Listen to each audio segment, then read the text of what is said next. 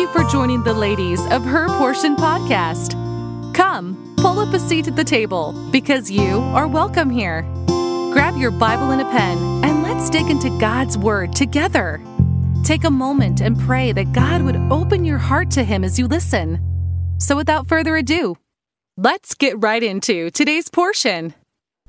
Merry Christmas, y'all. It's me, Courtney, from over at Running Redeemed. This month, we decided on a very generic topic Christmas. And we've all been praying and asking the Lord to lead our hearts and our minds to the specific part of Christmas that He wants us to use for our episodes. Well, I'm sure you know this, but there are so many wonderful parts of the Christmas story, and it's kind of hard to pick just one part. But we had a guest preacher at our church this past Sunday, and he preached about Mary, the mother of Jesus, and it was so good. And I'm always so amazed by her willingness and her bravery. So I decided to study a little bit about her on my own and talk to you ladies about her today. There are so many miracles in the Christmas story, but one close to my own heart was how God could take a nobody young woman and use her in a way that she could have never imagined. So let's start by reading from Luke 1. We're going to start in verse 26. And in the sixth month, the angel Gabriel was sent from God unto a city of Galilee named Nazareth to a virgin espoused to a man whose name was Joseph of the house of David, and the virgin's name was Mary. And the angel came in unto her and said, Hail, thou that art highly favored, the Lord is with thee. Blessed art thou among women. And when she saw him, she was troubled at his saying, and cast in her mind what manner of salutation this should be. And the angel said unto her, Fear not, Mary, for thou hast found favor with God. And behold, thou shalt conceive in thy womb and bring forth a son, and shalt call his name Jesus. He shall be great and shall be called the Son of the Highest, and the Lord God shall give unto him the throne of his father David, and he shall reign over the house of Jacob forever, and of his kingdom there shall be no end. Then said Mary unto the angel, How shall this be, seeing no, I know not a man? And the angel answered and said unto her, The Holy Ghost shall come upon thee, and the power of the highest shall overshadow thee. Therefore also that holy thing which shall be born of thee shall be called the Son of God. And behold, thy cousin Elizabeth, she hath also conceived a son in her old age, and this is the sixth month with her who was called barren. For with God nothing shall be impossible. And Mary said, Behold the handmaid of the Lord, be it unto me according to thy word. And the angel departed from her. What I want to point out to you is the way that Mary responded to God's will for her life. First, she called herself the handmaid of the Lord in verse 38. And second, she said, Be it unto me according to thy word. I think both of these statements show us Mary's heart. The word handmaid, it means female slave. It's the lowest form of slavery. And you know, a slave is someone who is wholly subject to the will of another one who has no will of their own, but whose person and services are wholly under the control of another. And that is what Mary said about herself to God. Let me set the scene for you a little bit. Mary is a young lady getting ready to be married. She's betrothed to a man named Joseph. And back in these times, a betrothal was a legally binding contractual agreement to wed. And during the time before the wedding, both parties were busy getting all the things prepared, kind of like a wedding is now. I mean, imagine how exciting a time this would have been for Mary. Don't you know her and Joseph would have been making plans for their future and how it would look? I mean, that's what we do, right? Now, after hearing an angel lay out God's plan, Mary had two choices. She could submit to God's will and let Him use her for something great, or she could let the weight of it all crash down on her and run from this opportunity. God wasn't making her do this, she had a choice. And one thing's for certain God does not need any of us to fulfill His plans, but we get to be a part of them. We get to be a blessing to others. We get to be moms and sisters and wives and friends. And if we will do like Mary did and submit to God's plan and the Holy Spirit's leading in our lives, God can do great things with us ordinary women. Amy Edwards paints a great picture of what Mary would have been at the time of the angel Gabriel's appearing. She says in her Bible study, Women of the Word, highly favored, even though he was getting ready to drop a bombshell on her, highly favored, even when she would have so many unanswered questions.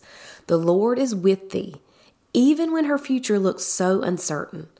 The Lord is with thee, even when all her plans lay shattered at her feet. Blessed, even when her marriage held more question marks than periods. Blessed, even when she would face being so mistreated and misunderstood. So, putting ourselves in a less than perfect situation, the last thing we feel when our world comes crashing down is highly favored. The last thing we feel when we're betrayed, alone, or the future looks so uncertain is God's unwavering presence. The last thing we feel when people are talking and everything we do is misinterpreted is blessed.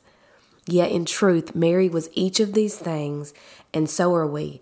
This woman teaches us not to tie our situational happenings to our favor with God, the presence of God in our lives, and the fact of our being blessed by God. I mean, Mary was human. She had questions. And the one she asked was, How shall this be, seeing I know not a man? Not if God could do it, but how was he going to do it? And Gabriel's answer is such comfort to me. He said, For with God, nothing shall be impossible. Y'all know I love those absolutes in the Bible. Nothing shall be impossible. And that was comfort for Mary because then she said, Behold, the handmaid of the Lord, be it unto me according to thy word. At that moment, she put her she put aside her own plans. She put aside the life that she thought she was going to lead. She put aside her own body and her fear to bring about God's will for her life. And she left it at that.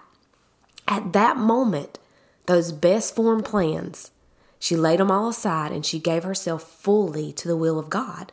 Now, this was not going to be an easy task. There were so many dangers up ahead for this new couple.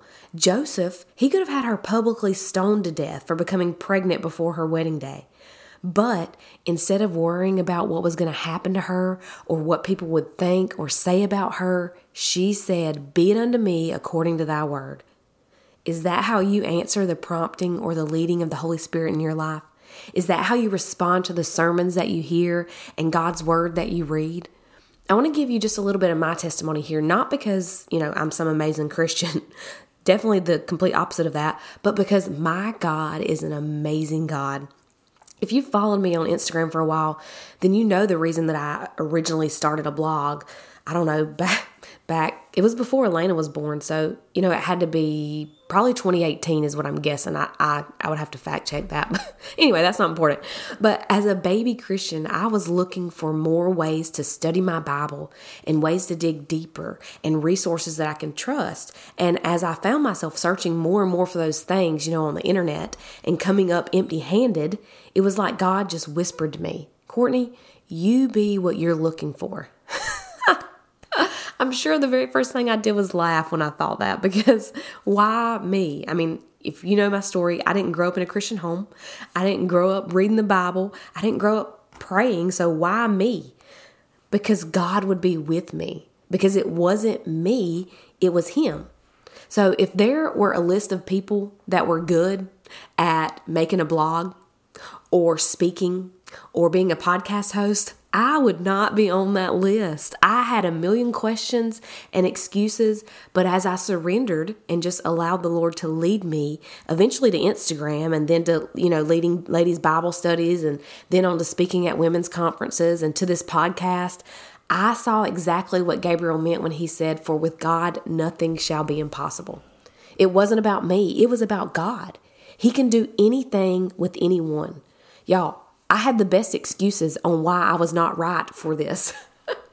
what would people think that were more spiritual or better Christians than me? What would people think that knew me before I gave my life over to Jesus? What would my family and friends think? But guess what? My true friends, they encouraged me. My family, they supported me. And all the other people just fell into the crowd. I wasn't bothered by them because I had my eyes fixed on Jesus and this new purpose and plan that He had given me. Now, I am not comparing myself to Mary. I'm just trying to encourage y'all to step out in faith and do whatever it is that the Lord's leading you to do. He's going to be with you. And if you don't do it, He'll get somebody else. Don't miss those blessings because you're afraid. I cannot tell you how many messages I've gotten through the years about how much of a blessing my little corner of the internet was to other people. God didn't need me, but boy, am I glad that He used me now, you know, I if you've been on my Instagram, you know that I feel this same leading to just kind of step back from Instagram, and that's scary to me. I've made so many friends and I've been given some amazing opportunities through that little app. But I'm not afraid.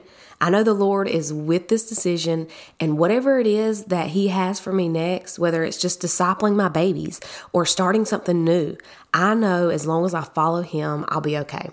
I know He's capable to do exceeding abundantly above all that we ask or think, and that with God, nothing shall be impossible. And that's all I need. Behold, the handmaid of the Lord, be it unto me according to thy word. Remember this Christmas season and really every day after. It's all about Him and it's not about me. Surrender to His perfect will for your life. Don't miss out on being used by God because of selfishness, fear, or your own plans. So I want to leave you with Mary's song from Luke chapter 1, starting in verse 46. And Mary said, My soul doth magnify the Lord, and my spirit hath rejoiced in God my Saviour, for he hath regarded the low estate of this handmaiden. For behold, from henceforth all generations shall call me blessed. For he that is mighty hath done to me great things, and holy is his name. And his mercy is on them that fear him from generation to generation. He hath showed strength with his arm. He hath scattered the proud in the imagination of their hearts. He hath put down the mighty from their seats and exalted them of low degree. He hath filled the hungry with good things, and the rich he hath sent away empty. He hath helped his servant Israel in remembrance of his mercy, as he spake to our fathers, to Abraham, and to his seed forever. Thank you for joining us today on Her Portion. We hope you leave with plenty to ponder from God's Word. We encourage you to use today's topic to start your own study in the Scriptures. Until next time.